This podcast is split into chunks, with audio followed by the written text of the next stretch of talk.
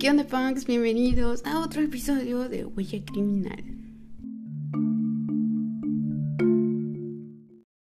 Como ya vieron en el título, hoy, bueno, no hoy, en este episodio vamos a hablar del Palacio de Lecumberri, también llamado como el Palacio Negro de Lecumberri o el Palacio Negro. Si tú estás estudiando Derecho o estudiaste Derecho, Criminología y Criminalística, criminalística, criminalista, em, tal vez haya, te hayan hablado de esto porque siento que es como que ese antes, o sea, se puede ver ese antes y después en la parte de las penitenciarías, en cómo eh, se ha regulado pues bien o mejor que en ese entonces. No quiero decir que como es ahorita en diferentes penitenciarías, cárceles o como les quieran llamar, es lo óptimo, pero a comparación de cómo estaba el Palacio de Lecumberri, pues es mucho mejor. Yo vi este, este, no es un caso, o sea, a escuchar hablar del Palacio Negro por una materia que se llamaba, de hecho, penitenciaría, que era básicamente el cómo hacerle, pues, los planes a los, a las personas privadas de su libertad y, o sea, de ponerles horarios, actividades para que se puedan insertar otra vez en la sociedad adecuadamente. Y creo que una de las cosas que más resalta Lecumberri es primero por la sobrepoblación que había dentro de la penitenciaría y también porque en ese mismo lugar se, se ponían a las personas que tenían problemas mentales o algo así y no tenían una adecuada, o sea, no había esa distribución como hay ahorita de este X personas van a ir en esta sección o estas otras personas en otra sección y tampoco se les daba una adecuada inserción a la sociedad pues como ahorita em, y no tenían estos planes, no había una buena alimentación, o sea, no se les reformaba por decirlo así para que se puedan acoplar otra vez a la, a la sociedad como tal. Y pues no, no quiero decir que ahorita estamos mucho mejor que antes. O sea, digo, sí, sí estamos mucho mejor que antes hablando de penitenciarías, pero creo que pudiésemos estar mejor, aunque sí son criminales, como se les marca, eh, o que, ¿cómo, ¿cómo decía esa palabra? desviados sociales. ¿Cómo me esa palabra? Em, si bien sí son esos y se les ah, suspenden algunos derechos, no se les quitan, se les suspenden eh, en tiempo que estén ahí. Y de hecho hace poco estaba como que, no sé si el viejito este, el presidente, estaba como que considerando darle su, o sea, restablecerle, por decirlo así, el derecho de votar a, los, a las personas privadas de su libertad.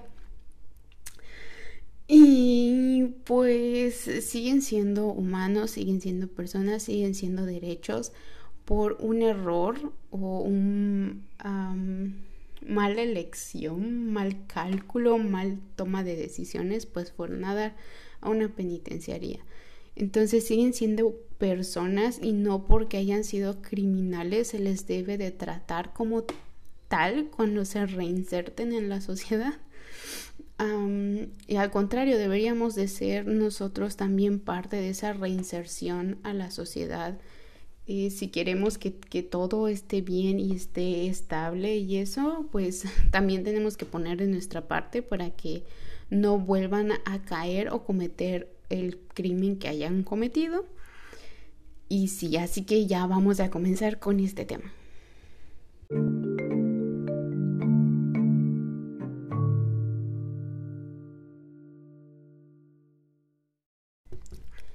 El Palacio de Lecumberri, ubicado al oriente del centro de la Ciudad de México, en la alcaldía Venustiano Carranza, fue una,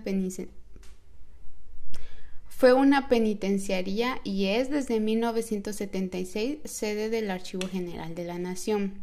Conocido popularmente en México como el Palacio Negro de Lecumberri, se inauguró el 29 de septiembre de 1900 durante el régimen de Porfirio Díaz y sirvió como penitenciaría desde el año 1976.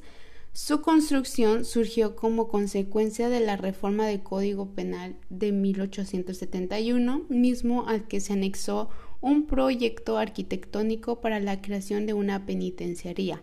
Dicho proyecto fue elaborado por los ingenieros Antonio Torres Torija Torija, Antonio M. Anza y Miguel Quintana, quienes adoptaron el proyecto del arquitecto Lorenzo de la Hidalga en su paralelo de las penitenciarías, donde comparaba diferentes tipos de panópticos, no sé qué es eso, a ver, vamos a ver qué es panópticos. Eh, un tipo de arquitectura, ¿qué? ¿Carcelera? ¿Eso dice carcelera? Es que ahorita se supone que ya no se les debe decir como de cierta forma, sí. El panóptico era un tipo de arquitectura carcelera ideada por el filósofo utilitarista Jeremy no sé qué mafufada. Estructura panóptica era permitir a su guardián guarecido en una torre central ok, no, eso no es importante ahorita, vamos a pasar. Retomando la idea, ajá, eso ya lo, ya se los dije. El edificio responde a este modelo con una rotonda o cuerpo central poligonal destinada al cuerpo de vigilancia de la penitenciaría y radial, mediante galerías de forma estrellada que convergen en el espacio central en el cual se erigía una torre de 35 metros de altura destinada para la vigilancia de todo el penal. Se inició su construcción el 9 de mayo de 1885. Uh, ya casi, yo lo estoy grabando el 6. y se inauguró el 29 de septiembre de 1900. El general Porfirio Díaz Mori, por entonces presidente de la República. El primer director fue el jurista Miguel Macedo, el 22 de febrero de 1913 fueron asesinados en las afueras de la penitenciaría el depuesto presidente Madero y su vicepresidente José María Pino Suárez. La población originalmente fue planeada para albergar 800 varones, 180 mujeres y 400 menores de 18 años. Contaba con 804 celdas, talleres, enfermería, cocina y panadería. Tenía un área de gobierno, sección del servicio médico y sala de esperas. Las crujías tenían celdas para un solo preso con cama y servicio de sanitario. En cada crujía existía una celda de castigo con puertas sólidas que tenía una mirilla. Se regía por un consejo de dirección que hacía las veces de jefe inmediato de todas las áreas. En 1908 se dio autorización para ampliar la construcción en donde originalmente tenía una capacidad de 996 internos y en 1971 tuvo una población aproximada de 3.800 internos, o sea, o sea, superó cómo vivían, es lo que les estaba diciendo, había un chingo de gente. Eh, y de hecho creo que lo mismo está pasando con la penitenciaría de México, no me acuerdo cuál, pero que están así al borde, literal como sardinas en una cajita.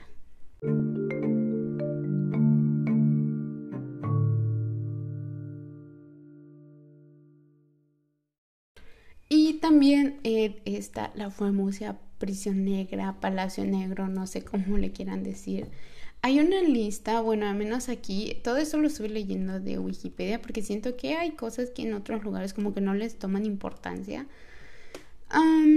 que es como que la lista de las personas célebres o prisioneros, bueno, personas privadas de su libertad más famosos. Eh, se los voy a decir, no son muchos, pero espero que reconozcan alguno. Hay creo que como dos personas del cual yo les he hablado, que son los ah, asesinos seriales mexicanos, me parece algo así. Pero es uno de los episodios que, que, que comencé a hacer hace, bueno, creo que hace dos años, tres años, ya no me acuerdo. Por entonces está José Agustín William Burroughs, Valentín Campa, Goyo Cárdenas, el estrangulador de Tacubaya, este creo que ya ahí lo mencioné. Alberto Castillo, Félix Díaz, Juan Gabriel, entre paréntesis está creo que su, su nombre real, que es Alberto Aguilera Velades. No creo que sea Juan Gabriel, Juan Gabriel, el que canta. Lo dudo mucho, a ver. Ah, no, sí fue él. Mames, o sea, yo no sabía el nombre real de Juan Gabriel. Entonces estuvo en Lecumberri. ¡Oh, lo bestia! Francisco Guerrero, el chaquetero. Francisco Guerrero, el chalequero. Creo que igual de este lo hablé. Ramón Mercader, asesino de León Trotsky. Álvaro Mutis. José Revueltas, Otón Salazar, David Álvaro Siqueiros. Ese me suena. Higino Sobera, el Pelón Sobera, Demetrio Vallego, líderes del movimiento estudiantil de 1968, bestia. Pancho Villa, Ángel Verdugo, Salvador Nava, Adolfo Gili, Luis González de Alba, Gilberto Guevara Niebla, doctor Ezequiel Ruiz, doctor Rafael Estradavilla, Guillermo Lepe, asesino de Agustín de Anda y padre de Ana Berta Lepe. Miguel Ángel Larios Herrera. Hay unos que os han en cuenta y se los voy a preguntar de una vez. ¿A ustedes les gustaría que yo hable de estos personajes? No sé por qué Juan Gabriel estuvo en Lecumberri. Estoy segura que no se habrá robado algo, no lo sé. Me acuerdo que cuando salió eh, su serie, creo que vi como uno o dos capítulos y luego cuando lo volví a ver ya era como que famoso y le perdí el hilo, entonces no sé por qué terminó en Lecumber. Uno de sus acontecimientos memorables, por menos como en el orden, estoy siguiendo el orden que tienen en Wikipedia y ahorita entramos en otros detallitos más. Dice que durante la tragedia trágica en 1913 el presidente Francisco I. Madero así como el vicepresidente José María Pino Suárez, fueron asesinados camino a Lecumberri. Uno de sus incidentes, bueno, no uno, los incidentes de escape durante sus 76 años como prisión hubo dos escapes. Estaba chida la prisión entonces. Uno fue de Alberto Sicilia Falcón, quien huyó a través de un túnel que cruzaba la avenida Héroes de Nacosari. El otro fue Dewitt Worker, no sé si así se lea, eh, un narcotraficante estadounidense de cocaína, cuyo caso fue representado por el canal de televisión estadounidense National Geographic en su programa Preso en el extranjero. Con la ayuda de su esposa Barbara Worker, Dewitt, creo que así se lee, Escapó el 17 de diciembre de 1975 disfrazada de mujer. ¡Ah! Posteriormente publicó un libro acerca de sus experiencias intitulado Escape. Cabe señalar que equivocadamente se asegura que también lo hizo el general de la Revolución Mexicana Pancho Villa. Sí escapó, pero de la cárcel de Santiago Tlatelolco luego de haber sido transferido de Lecumberri. También se asegura equívocamente que escapó de Lecumberri Joel David Kaplan o Joel David Kaplan, no sé quién sea, en compañía de Carlos Contreras Castro, quien utilizaron un helicóptero para fugarse el 18 de agosto de 1971, aunque en realidad lo hicieron de Santa Marta Catita. Esa es, la penitenciaría que está hasta la madre de gente. Las causas de su, clausura o de su cierre, dice, la sobrepoblación originó la mayor de las promiscuidades.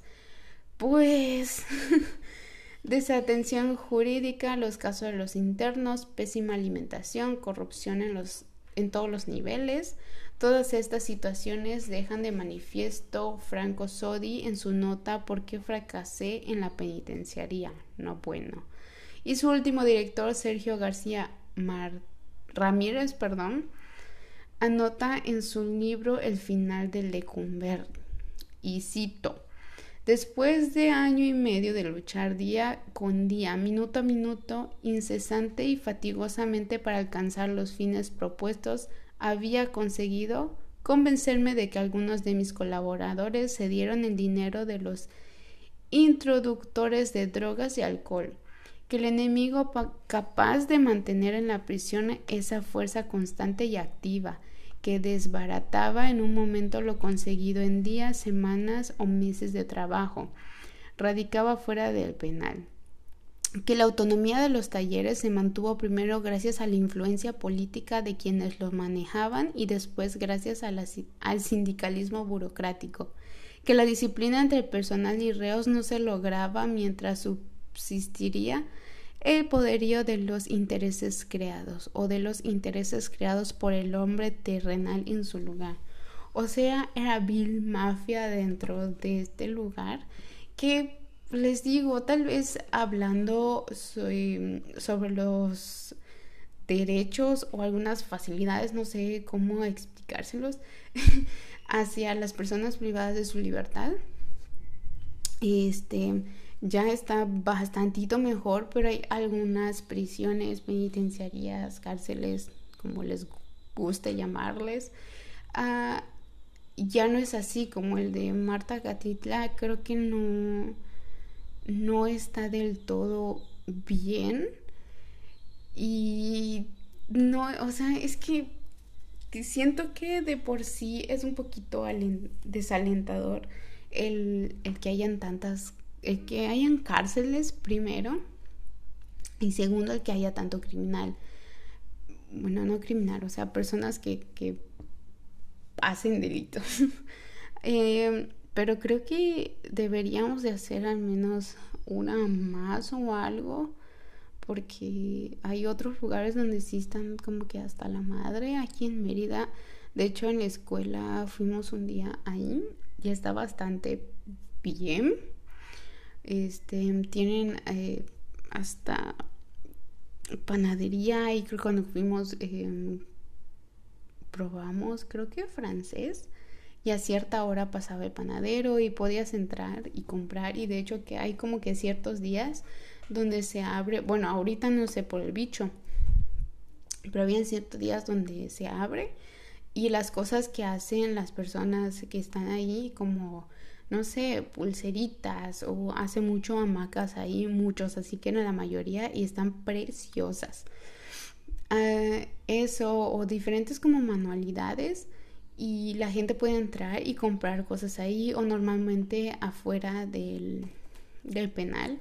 Este hay familiares donde tienen, o sea, sus familiares donde tienen lo que hicieron, ya sean hamacas y eso, y los venden afuera de la, de la penitenciaría. Y, y sí, pero les digo, hay cosas en otros lugares donde no está chido y aunque, o sea, aunque sean criminales o se les marque así, se les vea como que lo peor de la sociedad, pues siguen siendo personas y siguen teniendo derechos y al menos los más básicos creo que se les deberían de cubrir y no literal marcarlos con una letra escarlata en la frente para siempre. Así que otra vez, siento que, que, creo que voy a seguir repitiendo eso, pero pues también no somos, nosotros somos parte del problema al seguir orillándolos y clasificándolos como algo malo a pesar de que ya están reformados o ya hayan sido restituidos a la sociedad o reintegrados como quieran. Que mm, siempre los recatemos y así de que ay no es que estuvo en la cárcel mm, y, y nosotros mismos impulsamos o seguimos metiendo a esas personas a hacer otra vez lo mismo en vez de ayudarlos y que ya no caigan en eso, entonces no lo hagan, al contrario. Yo, yo creo, al menos yo sería súper curiosa preguntar del, por qué lo hicieron y así. Y no por justificarlo, sino porque me gustaría saber, porque soy una chismosa y porque soy criminóloga.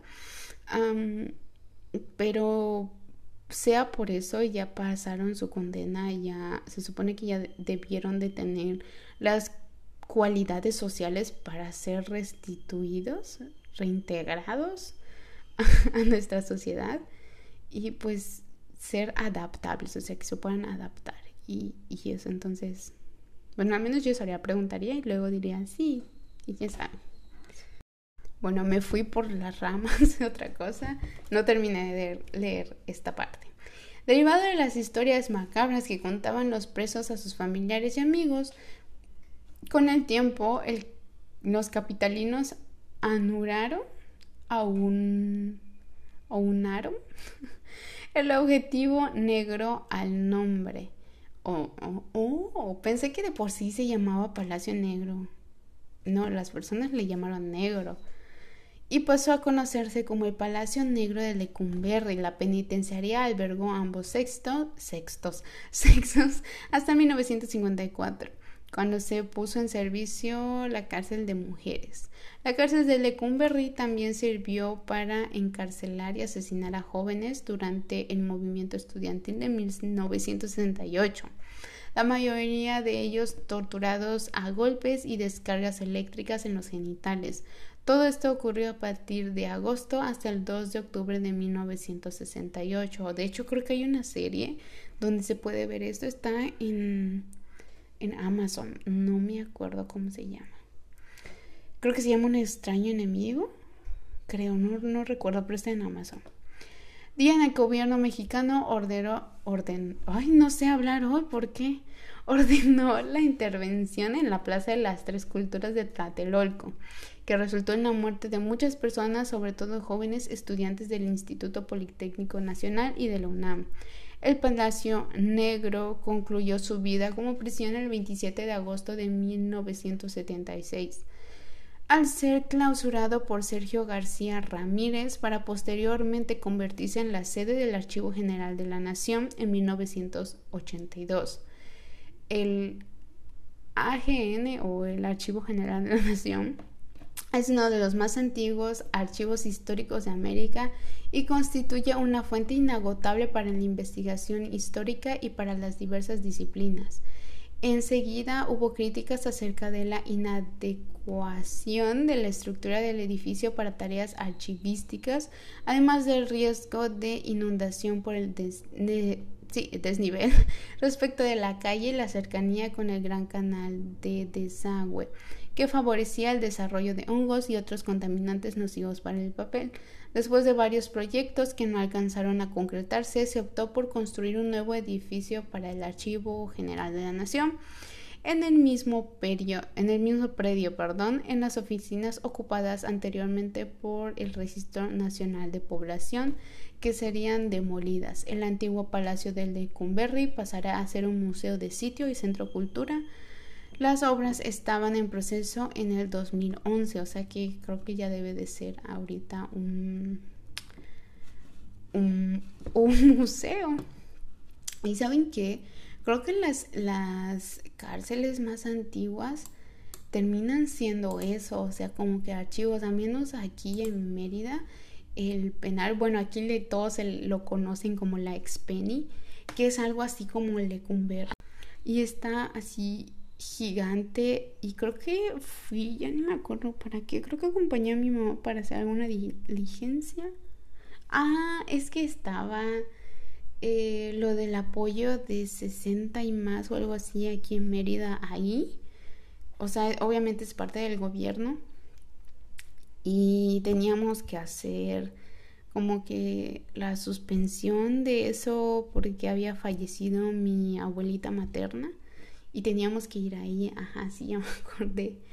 Y todas las, ah, los cuartitos, o sea, eran literal como, es que no lo puedo comparar, estaba súper chiquito.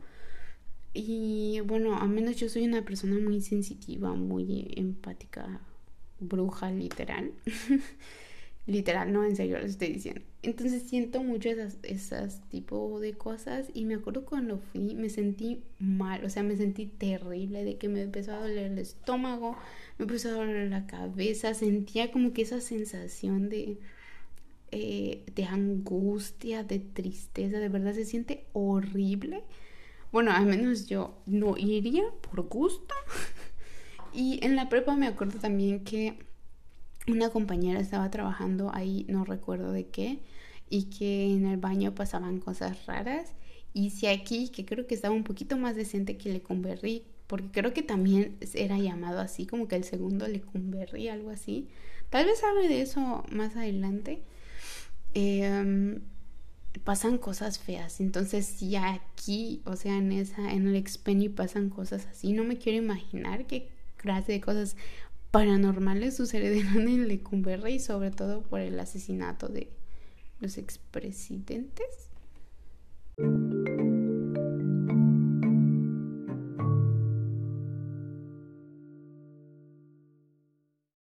Ahorita estoy leyendo otro artículo eh, de una página que se llama dememoria.mx. El artículo se artículo, artículo les digo, no sé hablar hoy.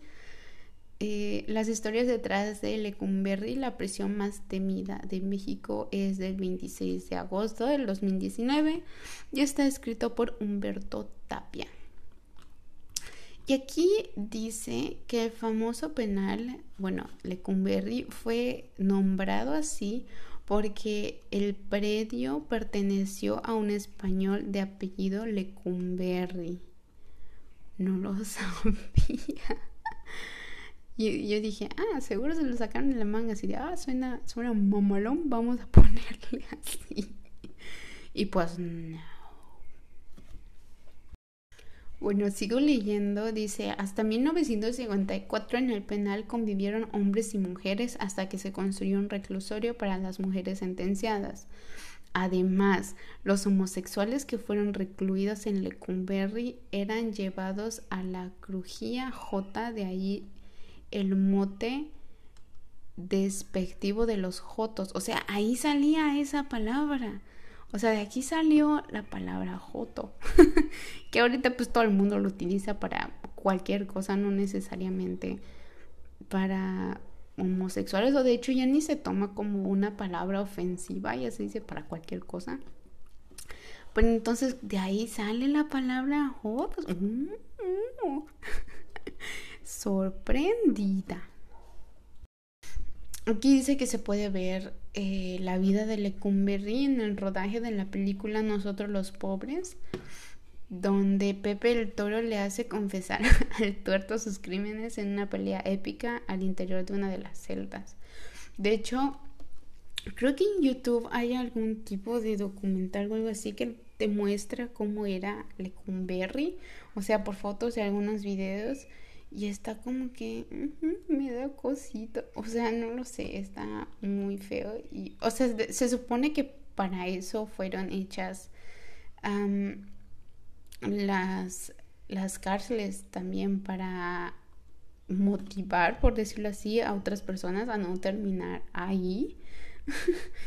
y por eso a veces son muy imponentes, o sea, no solo por por las vallas altas para que no salga nada, sino que te recuerda que pues la libertad la puedes perder, sea, o sea, alguna cosa que la cagues, que te dejes llevar o tomes alguna mala decisión, o que te orille la sociedad a hacer ese tipo de cosas, ah, vas, a, vas a terminar ahí y así, entonces, eh, sí, no sé, está muy interesante el Palacio de Lecumberri, sinceramente más que uh, solo ver por la parte histórica y saber cómo fueron los, bueno, ahorita los dicen reformatorios, creo, eh, de, cómo ha sido las cárceles, cómo se ha modificado, cómo ha cambiado la, la forma en que se ve al criminal o la reinserción a la sociedad.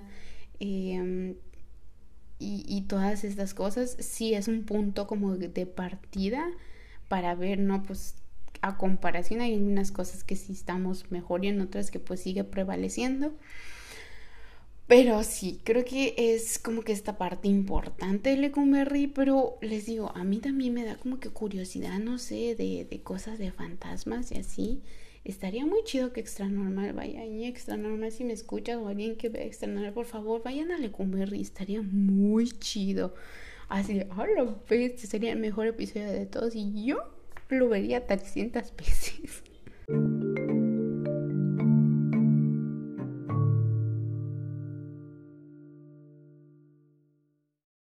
Así que este fue el episodio de hoy. Creo que fue más corto que los anteriores. Los anteriores he hecho una hora o algo así. Eh, y creo que este me salió bastante corto. así que espero que les haya gustado el episodio. Tal vez yo hable de otra otra cárcel, otra prisión. Quiero hablar de la, de la Expenny que está aquí en Mérida, que también tiene como que algo que ver con Lecumberri, como que era su gemelo o algo así. Y estuviese interesante también pues ver esa parte otra vez y ponernos en contexto de 1900, ¿qué? ¿70? Bueno, no, 1900 cuando se inauguró a, los a 1970. que está interesante otra vez saber esa parte histórica, ese antecedente de lo que era antes el sistema penal y lo que es ahora los derechos o no derechos que tuviesen las personas privadas de su libertad y, y todo eso. Así que otra vez lo voy a volver a repetir, no seamos parte de, de que un criminal sea un criminal y de que caigan estas cosas y ayudemos también a la reinserción de estas personas a la sociedad para que no vuelvan a caer en estas cosas. Tal vez es muy utópico, utópico de mi parte decir para que ya no seamos una sociedad con criminales y así, pero siempre lo voy a decir y, y es algo que es cierto. La sociedad tiene los criminales que se merecen. Nos vemos en el siguiente episodio. Bye.